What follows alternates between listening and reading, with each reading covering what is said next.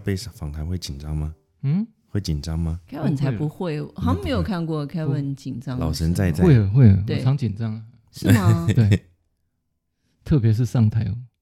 上台你会紧张？我超超不喜欢上台的，哎真的假的？嗯，是哦，那你以前当副总时怎么办那不一样啊。啊？嗯，呃，我觉得，我觉得我我我的意思就是说，我最羡慕别人，就像欧阳这种业务型的人，就是可以打打开，可以开开玩笑啊，可以、呃、很容易抓到那个点。哦，但是在我的人生里面呢、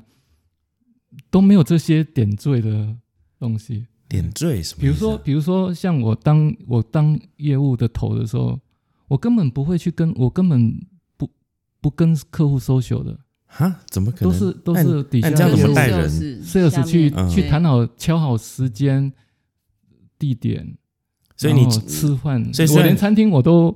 我都跟我没有什么关系，我都你就露脸吃饭对就好了。我就露脸所以是不是你虽然是业务的头，但其实你比较像是业务部门的技术技术那一阵经理。那一阵子其实流行的就是做 OEM 的订单嘛。对哦，所以我们这种人就刚好在那个历史时空环境 必必须之下，然后我们就去当一个业务副总，然后嗯，所所以啊，就是你说现在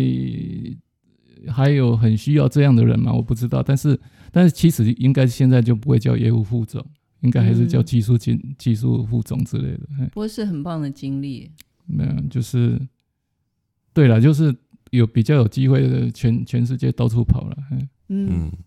好，我觉得我们可以开始了。大家好，我是 Joey，大家好，我是 Emily。那我们今天的来宾是 Kelvin，我们请 Kelvin 跟大家打个招呼。大家好，我是 Kelvin。好，我们今天这一集就是要来访问 Kelvin。那 Kelvin 我都叫他 Kelvin 哥，他是行运会的上一任刚卸任的理事长，然后他也是行运会目前阅读书院的负责人。然后他大概每年应该，我记得你的频率应该是一季会讲一本书吧？大概差不多差不多，差，不多，对。然后，然后讲的书目其实都蛮硬的。之前呃塔雷伯的几乎每本都讲过了吧？嗯，什么随机效应、黑天鹅，那也是嗯影响我这一辈子很大的基本事。对。然后那以及后来之前有机会跟 Kevin 聊到，发现说 Kevin 本身就是一个少年创业家，哦，我就觉得很精彩、很有趣。我看今天的访问时间内能够挖出多少 Kevin 哥的故事。嗯，那我们先来聊一聊，Kevin，你现在刚结束三年的巡会嗯，理事长，你有什么心得？趁现在可以跟他聊一下。可以抒发一下你的心情。呃、很很算很辛苦啊，辛苦很辛苦。哎，嗯嗯，那行会是一个公益团体嘛，嗯然后我的个性呢，到特别是最后的二最最近的二十年，我几乎已经是不太喜欢在 drive，或者是呃，哎，算了。不太喜欢 drive，应应该是说，我个性本来就不太喜欢这个嗯上台。我是一个非常极端内向的人，我不太喜欢上台，也不太喜欢宣扬什么东西。呃，我觉得看我的个性最明显的，就是比如说我说书嗯，Tony 哥会说，通跟跟我跟 Tony 哥是绝对绝对的反差。那个 Tony 哥会说，这个重要，这个非常重要。我觉得他讲的非常好，这个好，这个在每一个点上，Tony 哥都会说这这是非常重要的。嗯，什么意思？代表你有很多重要，不还是说他？哎是他会，他意思就是说这是一种非常正向或者权威性的 mark，嗯，就是大家会觉得说哦，这个很，所以从头一直好，还好还有高点，还有更高点，还有而且每一个高点那个形容词都都不太一样啊、所以你就会，呃就就觉得呃那个，所以呃，Tony 哥的讲法意思就是说他要的就是现结果，他希望你买单啊、就是听他的点，只但是你你觉得我分享的心理风格这样。对对，那你的话是，你觉得我我我的都全部都是质疑。嗯。哎，真的全，全部全部都是质疑，嗯。呃，比如说那个作者讲这个讲这个讲这个讲这个讲这个讲这个，然后呢，我大概都会觉得说，呃，不一定啊，这个这个 所以如果今天想要来听 听说书人去讲教东西的人，然后就会听到你说：“哦，我跟你讲了，但都不一定哦。对嗯对对。那这这其实跟我今天贴贴在新运会的，是昨天贴的还是今天贴的？昨天昨天贴的一样嘛，就是我我是一个极端对于我所学的东西极端质疑的人。嗯。哦，就是说我我不是说不信任他，嗯，我的意思就是说我学到的东西，其实我是我觉得应该还有更好的或者更更难，我那我其实是质质疑的，所以呃，所以我那我希望观众跟我互动的东西呢是是思考的。嗯呃，意思就是说，哎，我想讲这个呢，你想想看，是不是真的是这样啊？你最好提个还例啊，等等啊。呃，但是现现阶段的整个教育通常都不是走这一方面的，嗯哦，就是，呃，我可以顺便聊一个二零一五年的例子。呃，现现在是呃现在的民粹的风格跟那个牛津是牛津还是呃，就是有一个很知名的大学，嗯有一天这个社监呢、就讲说这个万圣节到了，然后大家如果要装扮啊，要小心有不要有那个种族的歧视啊等等。哇，那这个学生听到这句话，我觉得觉得这是善意的劝告。学生听到这句话觉得很不爽，嗯，就是说我是我我们来学校念书啊，为什么还要接受学校这种？呃，你难道是指引我们学生对于整件事情的判断能力啊，还是什么什么什么东西？嗯这是发生在二零一五年的一个事情这。后来有做出什么事吗？呃，后来那个教授跟他教授的太太就停止，然后哦，只做一个劝告，然后但是却让人家觉得你是否不相信？不相信。学生啊，对哎，需要到停止哦，那么严重？因为学生当场就，比如说那个教授走到路路中间了、学生当场就这个围围起来，把教授围起来，然后开干啊、嗯这个开始啊，呃，就是这这是这在校园里面都还都还很民粹啊。哦，嗯我们我们的台大校长的整个遴选过程也都是很民粹的，哦就就就是大概就是这样。那这就是现在的社会风格。我我我觉得，我觉得我这一代的人啊、我可以很老实讲，我已经快六十岁了。哎，快六十没有，关系。我们这一代的人，呃，我在我们这一辈子里面接触了，呃，应该是说这个社会国家接触了很多价值给我们，包括民主，包括什么多元啊，这些我们就看着他成长，嗯，所以我们就觉得这这些东西都是很好的。但是，但是，呃，包括言论自由。对，但是，但是我我觉得现现现在这个，比如说教授一个教一个善意的劝告，然后就引来这个学生的踏滑。啊、就我我的意思就是说，我们现在都忘了给，尽尽管他可能是我们不同边的人，但是我们都没有给他任何的申诉的机会了哦，然后就就变成一个就是民粹的躁动，我就觉得哎，所以对对我的人生来讲，其实其实可能对现在年轻人不觉得怎么样，但是对我来讲、呃是是很受伤的。嗯。受伤。我们曾经都看过这些东西慢慢变好，慢慢变好，嗯。现在其实是是你觉得它倒退了，啊，倒退了，整个事情都倒退了，而而且没有人感觉得到，所以我我说书我都比较想说，哎，你想想看，你想想看，你想想看，说所以大多大部分都都是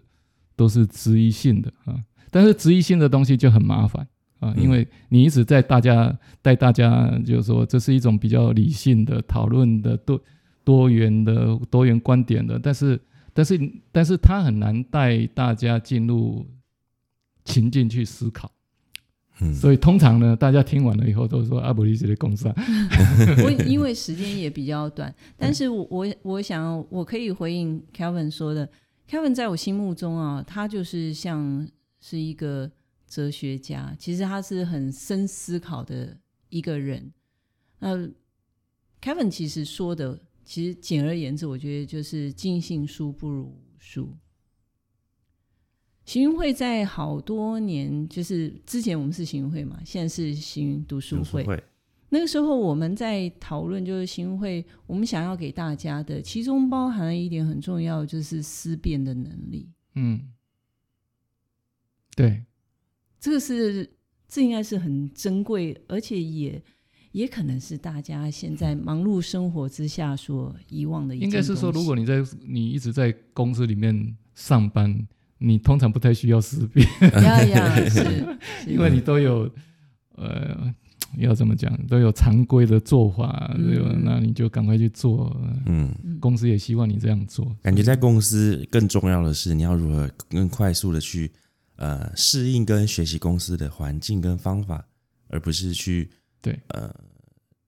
去思考如何马上就来思考如何改变。但所以，所以我常常觉觉得说，比如说你变成什么样的人，嗯通常是有时代背景的。嗯啊，我们那个我们那个时代，我我在你们这样子的时候，你们那么年轻的时候，我们是一个小小的经理，对，然后我们大概从一九九，我大概每四年就来一次金融海啸，四年就一次，那么呃，一九九六、两千、两千零四、两千零九六有什么忘记？我知道两千，亚洲金融风暴啊。九六有亚就嗯。那二零一零前二嗯两千年是那个什么网络科技、网络。泡沫嘛，二零零四年也也也有一次小、嗯比较小规模的，那台湾有又有一次 SARS 嘛，然后哎，SARS 是零八年。年对不对？零。零八是吗？，SARS 不是不是不是零八，零八呢是金融海啸，零零八是嗯金融海啸，所以我们那个、我们那个时代，反正我就是大概每每 三四年就就碰到一次，而且很规律的啊，大概是四年一个周期，然后就碰到一个金融海啸。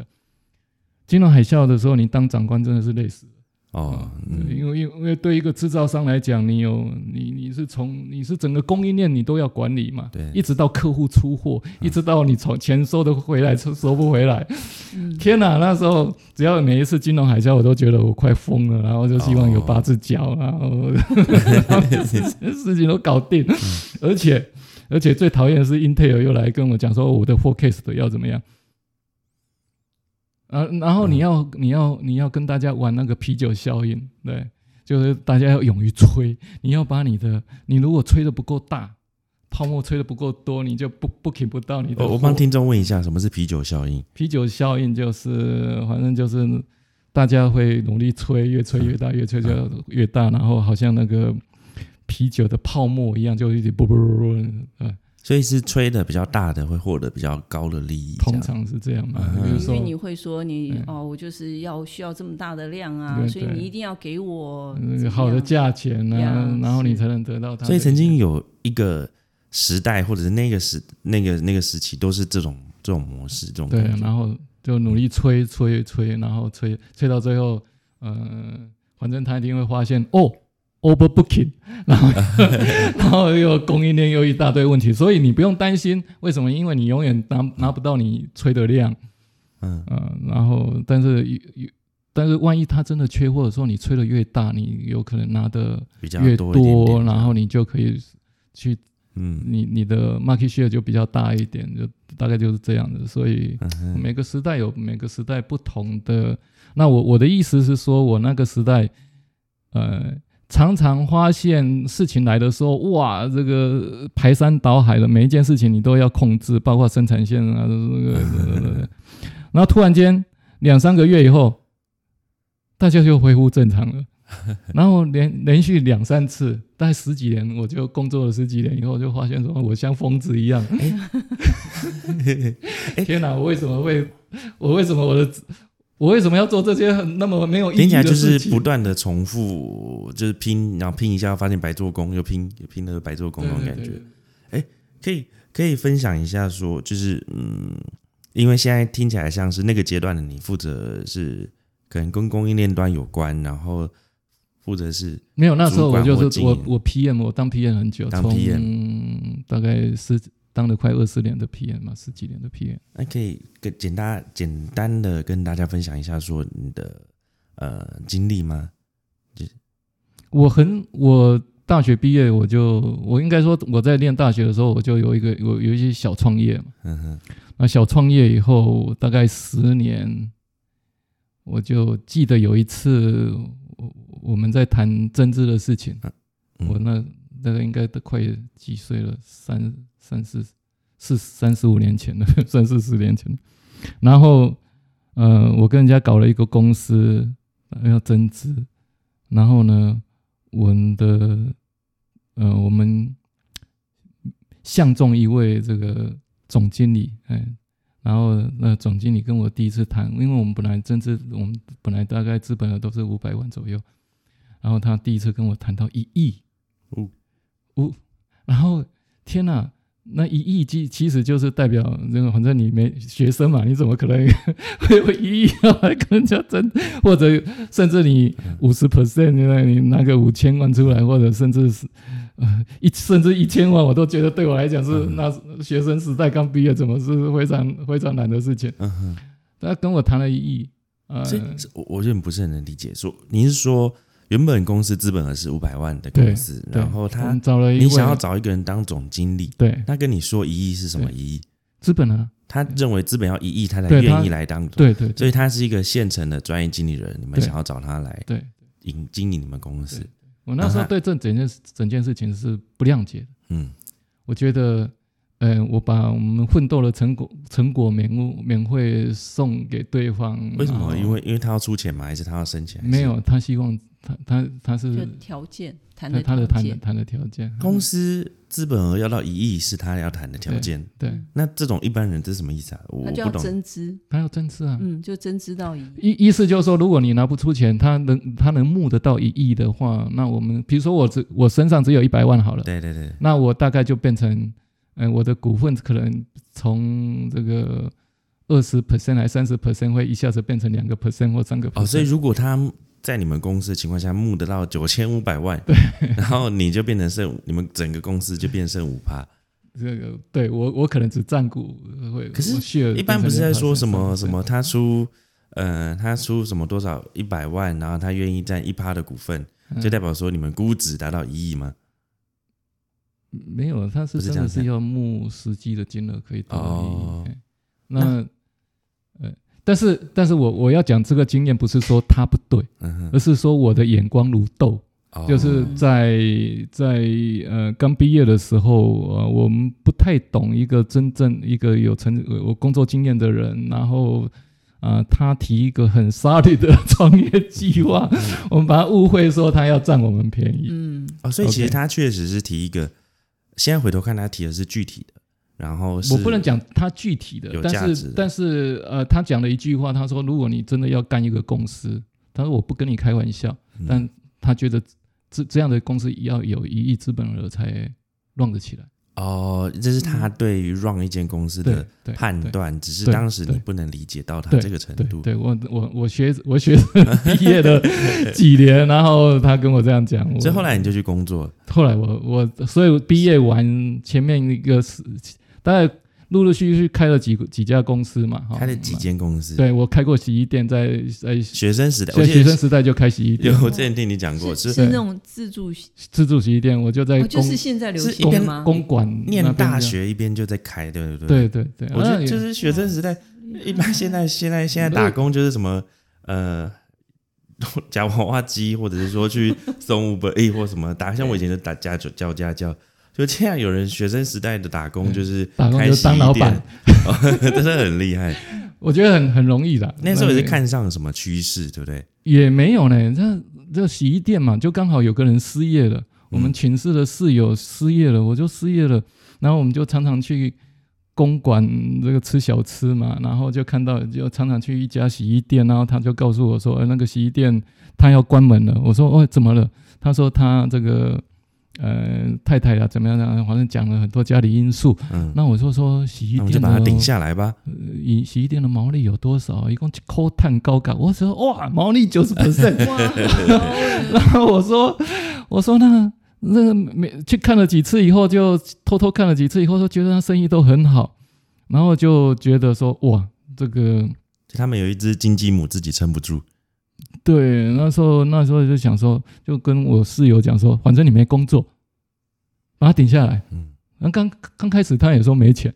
对，我有钱，因为我从学生时代我就在教吉他，所以我就有钱。教吉他，哎，我第一次听，哎，哎，教吉他对对，怎么行运会？行运会他有他有弹没有没有过吉他吗？没有我我我太过分了，太过分了。没有没有没有，你听我讲，我到了不行不行，我要先我先到先那个了那个 Emily 今年的那个行云小剧，不行啊一定就要不行凹他来不准备一行不行不个表演。行。，我已经我到了呃练技术学院以后，我从来都没有没有关系，你就你就谈你当年要会的就好了。对对当年会的不可能记到现在，好不好？这个这个应不过我该是跟可以做游泳一样，我可以做记得。我那一类吉，我我我是很喜欢 flamenco 音乐的，所以呃，哦。我我曾经呃收集很多 flamenco 的唱片啊，所有的资料，呃，我我可以做一个比较有系列的 flamingo 音乐的介绍，这个我可以做。不。行啊，弹一下啦。哦，你弹的话就没练一下。关系，我们一步一步好，反正一步一步反正创业就是这样，应第一个，创创业就是说，呃，你你只要你不怕啊，然后你那时候去做，然后有人很努力在做，嗯，呃，所以我们一年就那个资本了，就赚了一个资本了，两年就赚两个资本了哇，然后就所以学生时代就滚了一些些钱出来了，对不对对？对对对，然后后来几后来原本想要创业，你那个五百万的公司收掉是大概多久之内的事？嗯，是我们就是中间创过几个业以后，那一个业是大概一年以后，我们弄了一年以后就就收掉。呃，总经理给我们谈了一个条件，然后然后退股，我这个想不出来，走不出去，然后我就退，我就退了，就离啊，退了之后就开始就开始去进公司，公司，所以我去公司上班的时候已经很晚了，大概已经三快三十岁了。快三十岁，就是开始当三十岁才开始当打工仔，对对，那才去人家公司打工，然后，呃，我我我觉得那个 interview 也也让我印象深刻，我 interview 了半六个小时，哇从从早上 为什么？从早上。但是代表对方很喜欢你哦听在说书吗？从早上这个事？对，从早上一直 interview，然后中午还有留我在那边吃便当，晚上我回去了，然后对，呃，就是就是跟大家都觉得，哎，这个人的经历很很奇怪他应该觉得汪到有点也还好了，还嗯，其实嗯，诶，我我觉得我对那家公司希望有一点点没也没后来也没觉得就以人生来看的话，觉得诶也好像也没有什么贡献。好，我呃 whatever 就是在公司里面，然后我在 PM 待当当这个单位待了待很久啊。我我曾经我最早也待过阿 D 了，我待过阿 D 待了两。然后我觉得我也不太喜，一直当阿 D 我也不太喜欢，因为过学大学毕业我就一直当阿 D 嘛，然后去当刚到公司是当阿 D，然后当当了两年，就转得说，PM，嗯，就转 PM，转 PM 以后开始，嗯、就就比较熟悉公司整个运作，嗯，嗯，然后待 PM 也待了很久，然后后来回国一阵子再去 RD，然后也反正就 RD PM，然后最后就哎，我们那个时代刚好很需要谈 OEM 嗯电子代工，然后这个电子代工希望这个跑在前面的业务呢，可以很快这个给客户反应，嗯，给客户建议，给客户一些呃，比如说赶快把它签一签比较重要。就是要有技术底，嗯，对，所以我那时候就被推到前面去，然后去拜访客户，去去就是跟谈一些代工的事情，嗯当场就比较快，哦，大概就是这样子。所以我，我我觉得我我的意思就是说，哎，在那个时代，像我们这种不善言辞，不善言辞，真的是不善言辞不苟言笑，然后这个所以刚才以上说的这些不善交际，是都很虚幻吗？没有没有，应该说就是就是靠的就是呃卖那个老老实实的那种感觉，就是外表老老实实，对。可是实际上这思想各方面是非常的波没有没有，涛汹涌。就就是就是不耐寂寞嘛，就是你做一做就好，就就想换就会做就好。所以我第一个公司待的最久，嗯哼嗯哼啊之后后来后来这个到了比较高层一点，当比如说事业副事业处副总以后啊，到了比较高层一点的时候，就呃就会觉得说，哎，为什么在一家公司待这么久？大概就到处换，然后大家就会这个就会有点挖角，然后挖来挖去。嗯，所以到其他其实听起来像是，哎、你什么时候三十岁左右开始去公司，然后开始什么时候当到了副总？很快哦，大概不七七八年左右吧。七八年，这是很厉害的速度吧？因为本来就很优秀。对，没有了，没有没有，嗯，就反反正就，我觉得还好啦，还好。不不过我我倒是想要就是快转一下，跳一下这个速度，因为可能以往像我们的我所我们所有的观念就是啊，你就是要认认真真、本本分分的工作。当我听到 Kevin 很早退休的时候，其实我非常的惊讶。哎、啊我对啊什么时候退休？我不知道哎、我我认识的时候就已经四十五岁他就退休了而且是这样子，在那个年代，我就想要请问 Kevin 是怎么样看破这个职场红尘？人在四十五岁就我刚刚跟你讲啊，就是我在公司里面，呃，就发现说每次六五六年就来搞一次八爪章鱼，我就很受不了，就觉得说，哎，难难道我这一辈子在公司里面都要这样呃救急嘛？五六，年一次哦。你是说那个时候的金金融海啸啸每次出来，你就要花很多力气去对对对，那种那种你要救火的时间大概会蔓延多长？那几年，还是说那三五个月，或者那应该是几说个，应该是说，呃，你你救火的时间通常都要有两三个月嘛，两三个月？然后，然后等到你哇，譬如说你搞了很多事情啊，突然间两三三四个月以后，又发现全世界好像又没有发生一样，啊又恢复正常了。听起来呃是不是代表说那个时候任何一个大型的海啸或全球性的事件发生时，你就要花很多力气去做灭火，做各种，对啊，对啊，对啊。然后但是这种事情，情大概两三个月内就可以恢复，好像没事一样。对对，所以那这一次的疫情对你来说应该是巨大的吧？如果因为看起来这不是两三个月内就有解决，没有我的摩拳擦掌的拥抱这种这种灾金融灾难。哎我刚 Emily 那个问题先回答，就就所以我的意思就是说我我救了几次灾以后就，就就觉得说，哎，第一个他很 routine，他几乎每六年就来一次，嗯，啊，不是，我们那时候是每四年就来一次，他非常 routine。那第二个是我我非常好奇，这我到底发生了什么事情？为什么 为什么会有为什么会金融海啸？哦然后每次搞得乱七八糟的，然后每次又突然间没事，我们就就就就一直觉得说，呃，想要了解这种事情，然后刚好又看到这个。嗯，然后我又很早就开始去碰一些股票，股票什么时候开始对碰？那我股票工作后才开始有碰吧就开始碰了。然后嗯我刚开始也是那个技术派的啦，所以所以一样啊，啊就是但是因为因为因为领领薪水有有在领薪水嘛，所以不怕亏 啊，然后就比较敢到处去尝试。嗯，当然买股买去上了很多课，上了很多课以后，然后呃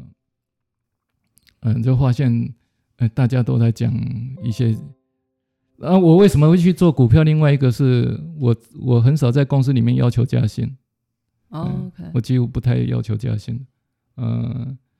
呃，不太要求到可能老板就觉得你很反常，然后来 问你。所以我曾经有两就是呃两三年就突然间那个就大幅的调升，这种就就哎就、不太要求加薪，但至少因为你一直有升级，应该也会一直没有没有一直升级。我嗯。我这我这种通常都是很大幅度的，有。对，很大幅度的突然间，突然间被升级，为为什么？因为因为如果他再不加加薪，底下的人都 扶不起来，扶不起来，扶不起来，什么意思？扶不起来，就因为他没有办法的薪资若是卡在那边。的话，下面的人也会上不来。对。哦，嗯，因为你那个时候有带人，然后对。你在人家上面，他不能给你比人家还低的薪资，对。对。好有趣哦。他这个就就是一个组织。那为什么为什么会这样？是因为第一个，我我一直觉得我这辈子从来不缺钱。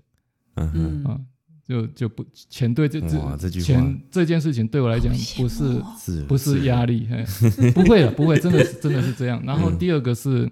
因为我也花的很少嘛，对，嗯哦，也是啦，哎，然后我我不太缺钱，我没有钱的那种压力了，应该这样讲。然后第二个是，我也很讨厌公司里面的那种上班的气氛是，我常为了，比如我看到一个员工，然后他这个一副不很不高兴、很无助的感觉，然后我就问，我就问他，小心问他说：“哎，你怎么了？啊，加薪没有加到？”我说：“你老板没有帮你加薪？”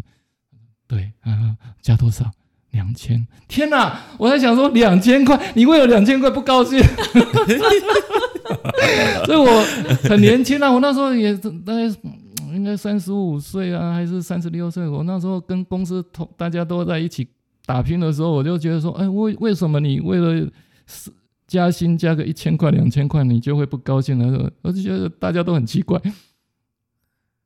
我觉得有种一般富人没有办法理解，我觉得有一种不是有一种 Kelvin 他没办法理解，就是某一条世界的平行线。对对对，我我没有办法理解。然后我常常跟他讲说啊，这样好了，你买哪一只股票？所以我我的调薪都是报告告诉人家名牌的，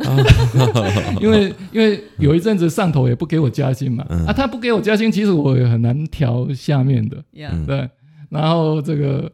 所以我就直接告诉他啊，名牌哪股有色，就开股有色，告诉大家怎么去玩。哦嗯哇，厉害耶！哎、我现在突然有种感觉说，Kelvin 的人生其实是很快转的。比如说学生时代，很多人还在小打工，他就已经在等于微型创业。然后在虽然前面说创了好几间公司，但是呃，刚也只有讲其中一间，可是代表那个时候他就体验了很多事情，而且在三十岁前就已经走完这一段，开始决定进入职场，抱着很特别的经历。就进入职场之后，想必应该也有自己不同的逻辑，而且其实相相当于三十岁后才开始碰投资理财相关的事情，然后所以投资股票的这种 sense 或什么的，到四十岁时、四十几岁时觉得受够了，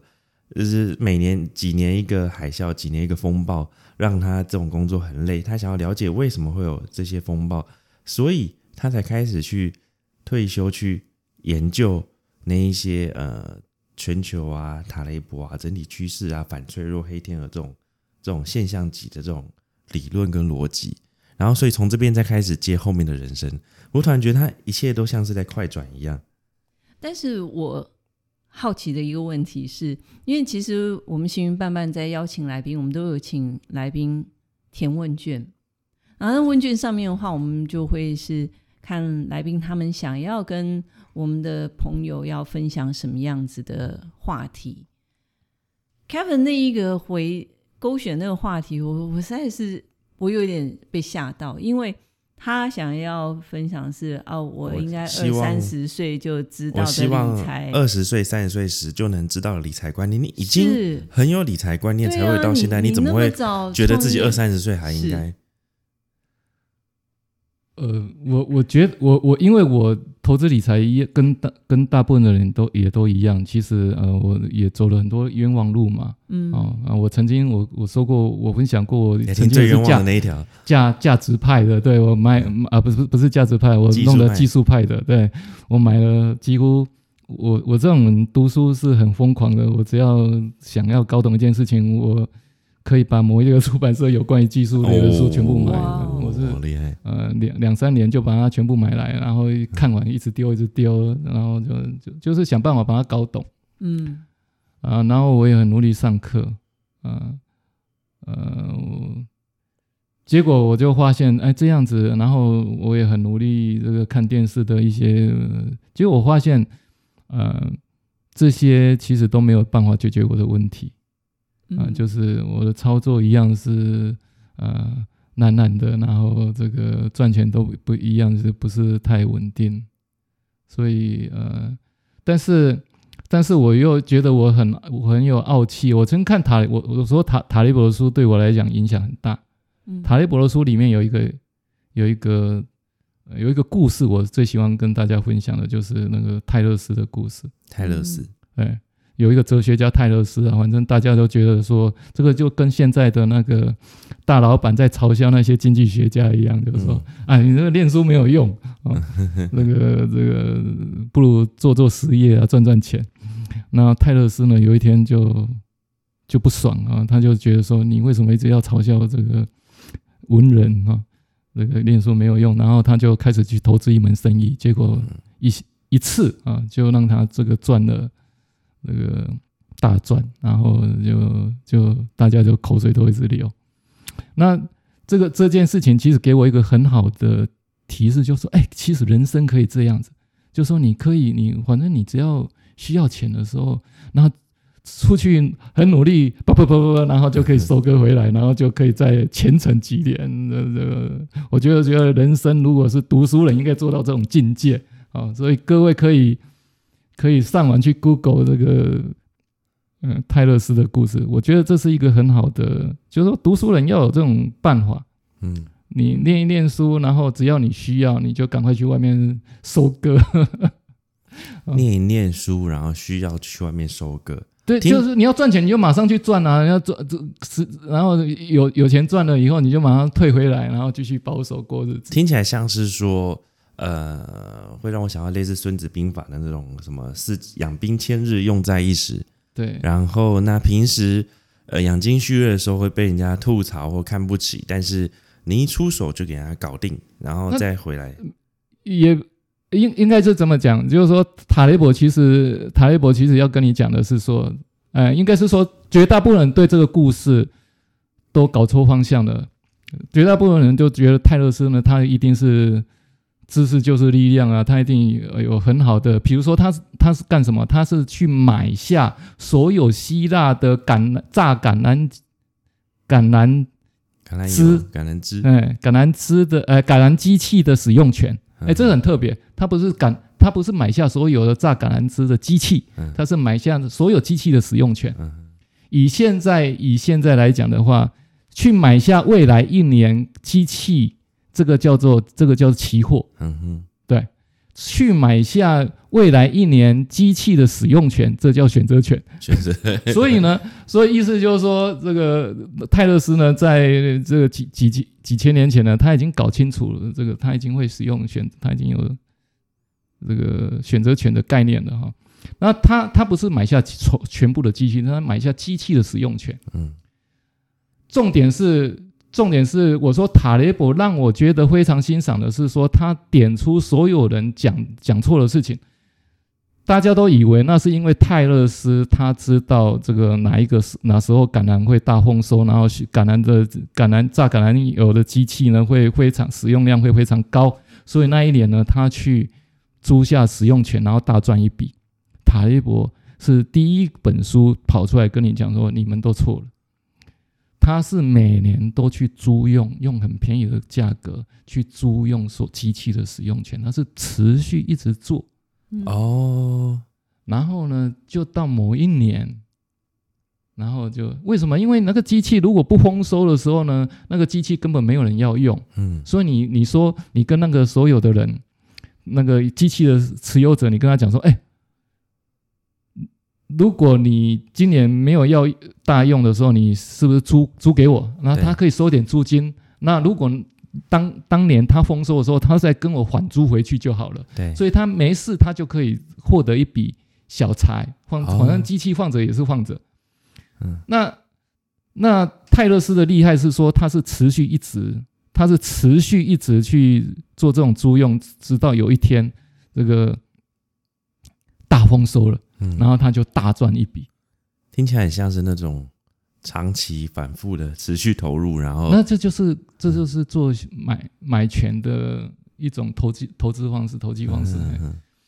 Whatever，这是塔雷博。我我我的意思就是说，我的意思就是说，塔雷博是第一个揭开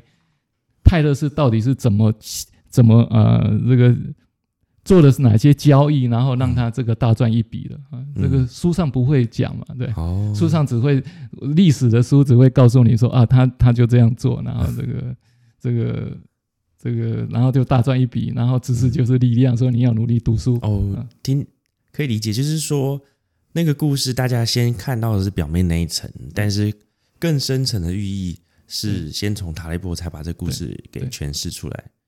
塔塔雷伯写了这个故事以后呢，我读到以后，我就觉得有为者亦若是，哎，这个是历史故事还是真真还是塔雷伯写的不真是真的故事。哦。我就觉得有为者亦若是，嗯所以呢，这个读书人要像这样子。我们讲讲了很多塔雷伯，可以跟大家再简单介绍一下，说塔雷伯跟他这个人的代表作品或者是他的价值嘛，在你的心中。那塔雷伯他就是他呃，黑天鹅就是他提出来的嘛，嗯。啊、就是说黑天鹅就已经摆明的告诉你，呃，危机你是猜不到的嗯。啊、所以你要随时，所以你要，而且是他就是突然间就来了，你是你是抓你是抓不到的，偏偏现在。呃，还有人在要预测黑天鹅，每次呢几几几几年，然后就写 黑天鹅也要来了，我 这实在是很搞笑哈、我的意思就是说，作者就告诉你黑天鹅，他定定义这个人的人，他就告诉你黑天鹅是没有办法预测的啊。嗯那偏偏就有有人这个要要去，那灰犀牛是可能是可比较可以预测的，嗯所以是两个不不然不同的概念。但是，呃，但是塔雷伯呃，他他就是善于用，他是善于用黑天鹅来获利的。嗯。所以你他会，所以塔雷伯在做做的基金也都是一样，就是他平常呢就小亏小亏小亏小亏小亏小亏小亏，一直亏一直亏亏亏到有一天突然间，你看他获利几百倍哈、哦。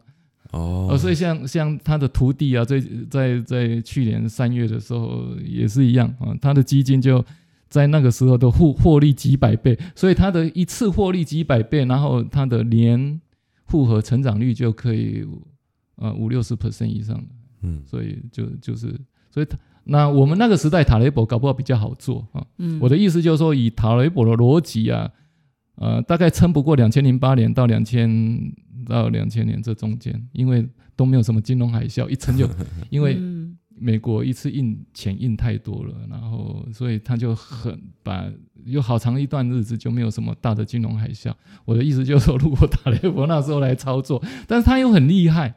他厉害的地方让我佩服不不了不得已的地方，不得了的地方就是说，他又适时的不收手不做，嗯。嗯，所以他是很自律的人。他又适时的收收手不做，所以他大赚一笔以后，然后书又大卖，然后他突然就不做了，而且写书就好了。嗯，然后那写他书其实赚不了什么钱。呃他他就不做了，嗯。不做以后全球畅销一直级的书、欸，到嗯。一直到这次两千年前面的三四年，他的徒弟又又做又开始做了、嗯。啊，去又用他的那一套开始做，然后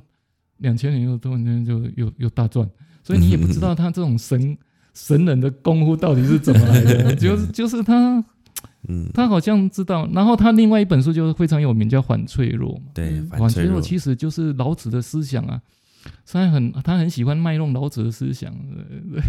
呃哦，对对，日损而益强嘛，就是说，哎，你那个不好的事情，你你你你打击你的时候，你反而会越强，呃，所以他把他把反脆弱这种概念，呃，弄到他呃日常生活里面，那所所有日常生活，呃，都是反脆弱。比如说他暴饮暴食，呃，大家都觉得暴饮暴食是不好的，嗯嗯，他他是极端的暴饮暴食，比如说他呃运动也是暴饮暴食啊，这这这是暴量啊，就是他他是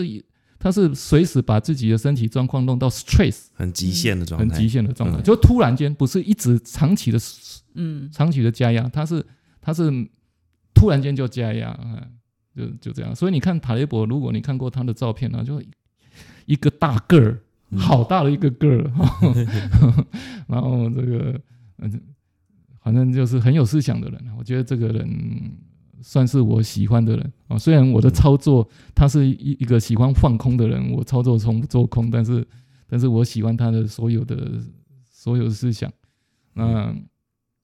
他所有书我也都很喜欢分享，哎，那个我都觉得对人生都有大用。嗯我记得之前那个 Kevin 哥有在行云会分享过反脆弱，嗯那个时候刚好是呃我在主持导读学堂的时候，嗯所以那个时候把反脆弱做成一个工作坊的模式。嗯然后刚刚讲了好几次反脆弱，我想呃听众应该也是有人不见得大家都知道什么是反脆弱，有办法简单描述一下反脆弱的精神吗？很脆弱精神就是它，它主要就是说，呃，你要利用每一次的打击，然后就成长。嗯我刚刚讲日损而益强就是这样，就是说你你你平常你平常，所以所以应该是讲说他在他的基金里面操作就是这样，他平常都是小亏小亏小亏小亏，每天几乎每个月都亏亏亏亏，为什么？因为他每个月都在换空，嗯。没事就他在试单，换空换空换空，对，然后等到他他觉得他蒙对了，这真的是很大的一个东西呢，他又可以找到那种很极大杠杆的金融商品，然后放大大大量的空单，然后就一次就赚大赚，所以他其实就是呃，我要怎么讲，日损而益强，这个大家去体会看看，嘿，他就有想。我我已经举了很多例子，比如说他 这个呃做运动也都是一样啊，他就是瞬间啊，他所以他他不会花，意思就是说他不会花个什么一个小时啊，做做运动啊，做什么重量重力训练，没那回事情，大概大概就是十分钟二十分钟，然后做很加压的那种做完就这样。听起来他就是不会选择慢跑，也不会做中训，但他应该是会做塔巴塔的他人。就是对对，就要他会做做很有塔巴塔效率。对他他他会嘲笑那些慢跑的。哎，那那个，所以你呃，你愿意分享的，你说希望你二十岁、三十岁就能知道理财观念是什么呢？那我后来这个技术派懵了一阵子以后，我就转到价值派去了。嗯那我一直有在，我们那时候当然大家都很晓得巴菲特嘛，然后最近，然后每次都看到一神的故事，就是说只要金融海啸来，大家就嘲笑巴菲特，嗯叫做啊你们这个老了没有用。对，然后每次又隔了一年以后，大大概都隔年或者当当年，呃巴菲特又又都是全世界表里面表现最好的。嗯，那那我这在两二零一八年的时候，我私企底下做了一个统计，我突然间发现，哎，巴菲特最常讲的一句话之一是，你要相信美国。哇，对我来讲就非常震撼。哇哦，呃，我的意思就是说，这个人他只要认为那只那一家公司是好的，他几乎不太在乎什么时候买进。哦，嗯然后他只要觉得那家公司烂，他几乎也不太在乎什么时候把它卖掉。反正呢，他觉得我，他觉得只要是他他他觉得烂烂了，然后就就两三天就赶快把它处理掉。所以大家都在嘲笑啊，你买高了 啊，你你你砍在最低点哦，这个嗯大家都在嘲笑这个人。嗯那后来后来我就觉得说，哎，对啊，大大家一路笑，然后他就嗯一路赢到底。嗯嗯哼，，然后如果呃看他这个整个伯克希尔指数呃公司的股价的话，它到现在年复合成长率还是二十一 percent，哇哦，嗯。二十一 percent，这超超越很多人。哦对。嗯。那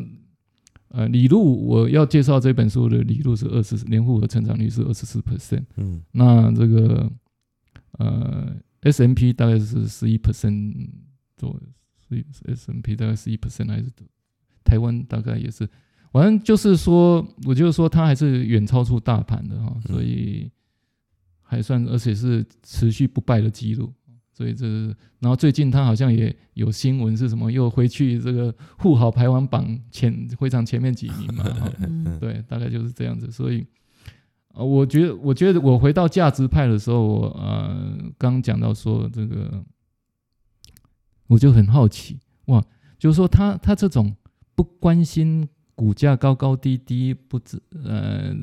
然后其实其实大家都很怀疑价值投资是什么，有很多书啊都在讲，我觉得嗯哪那么复杂？价值投资对他们来讲就是买一样，跟大家都一样，买低卖高。就这样卖高，嗯，只是那个低是什么？内在价值的低，嗯低于内在价值。对，所以只要回到高于内在价值，或者是呃远高于内在价值，他们就调节一下，或者是已经，所以他股票卖出去的时间，可能就是他觉得嗯、买买进去的呃的理由已经不在了，他就把它卖、全部卖掉啊。我我觉得这样的嗯、这样的操作非常适合当非常适合呃直癌的人，比如说你有工作啊，你你学到一个技巧，反正呢你也不要太在乎高，也不要在在乎低。然后最近不是有人分享一个啊，你把 S，如果你做 S M P 五百，然后这个连续二十年你都买在最高点，跟连续二十年你都买在最每年都买在最低点，然后二十年下来差多少 percent？年复合成长率才差三 percent。嗯，如果年复合成长率你只要持股连续二十年，年复合成长率每年才差那个差三个 percent，那你计较什么呢？我的意思就是说，所以所以这个就是这个就是说。呃，巴菲特说：“我我我已经都把秘密告诉大家了，但是没有人会照着他的方式做，所以他也不屑，他也，他也，我我的意思就是，他也很乐于分享，反正不会很少人有人跟着 跟着方方法做。嗯嗯嗯。那我我我就我就我一样很羡慕了，所以我就我就开始转向价值派。那我对他，我刚讲二零一八年，我突然注意到一个字，就是。”哎，相信美国，那我就一直在质问：相信美国什么？我后来，我后来，我后来得到的结论是相信美国的资本主义的资本主义。嗯，这是我自己的心得啊。嗯，那李路这本书带给我震撼，就是呃，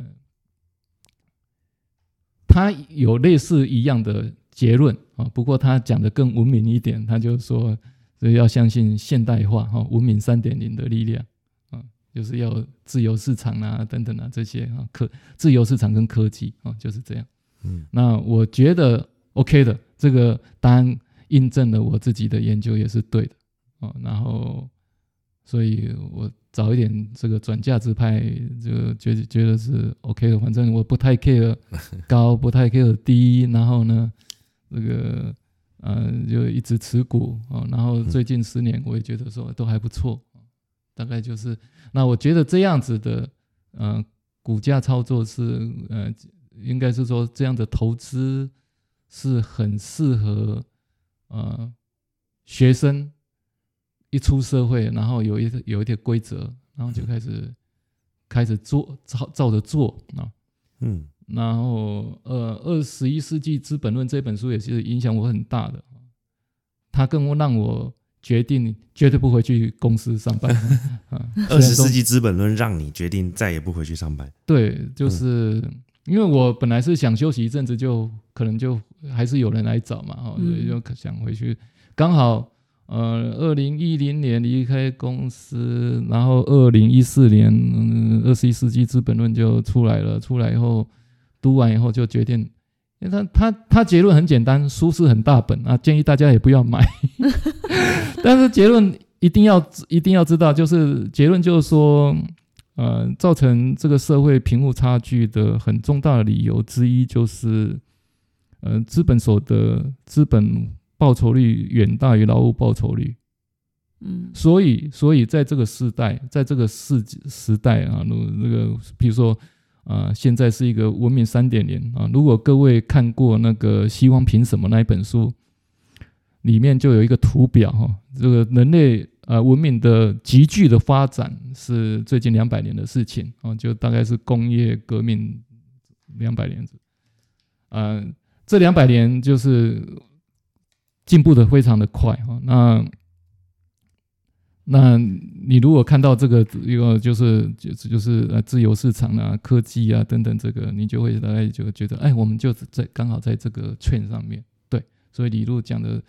李路啊，他这本书里面就印证了这个刚讲二十一世纪资本人去教你，就是说你一定要注重重视这个资本报酬这件事情啊。所以，所以我的意思就是说，现在的人，如果你只是上班，然后不知道资本报酬这件事情，你一定会被时代甩开的，因为这个时代已经走到，已经走到资本报酬这个时代了。哇，我听得有点……所以，所以你要知道，你知道时时代变了，嗯，你知道知知道时代变了，所以你一定要跳下，你要跳下去，只要你你要跳下去，你又不能不可能跟别人一样追高杀低。所以你最好的方法就是学巴菲特啊，就是有一套这个，不管什么时候你想买，你就你只要看到了觉得好，你就你就去买，然后 这个价值以下你就去买啊，嗯，然后这个，所以呃，所以李路这本书我觉得很适合支，呃，就教给大家。我觉得要是我年轻的时候就会就知道这么这么操作的话，我觉得我应该是四十岁就可以退休了，不用等到四十像五台湾的。巴菲特，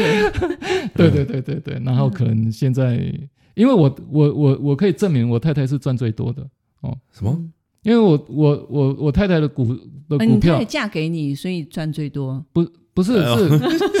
是我根本我根本我我只帮她买，我买了以后从来不帮她卖掉的，哦，所以所以嗯，所以所以他他是他的账户是赚最多的，你就是分批买入，长期持对，有，而且都是在嗯在在股灾的时候买进，啊 所以所以他嗯就是他反而他的报酬率啊，如果我们算整个报酬率，他应该是都比我高，哎，哦。因为我中间还会进进出出嘛，他几乎嗯。都不干这种事情，哇，嗯，哎，那个我想，呃，我们录了好长一段，然后想暂停一下，然后等一下来呃介专门介绍一下这本书，我们另外分一小段。OK，好，好，我们先谢谢 Kevin。谢谢。谢谢。